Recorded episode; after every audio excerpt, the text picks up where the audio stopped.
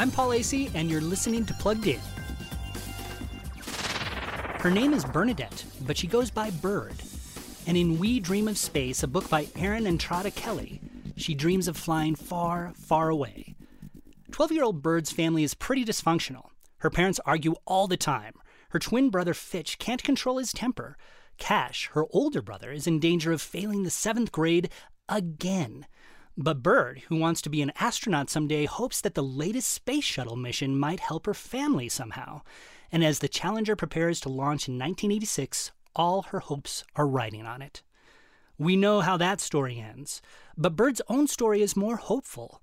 Written for 8 to 12 year olds, We Dream of Space hits a few bumps, but it shows how even disasters can make way for growth.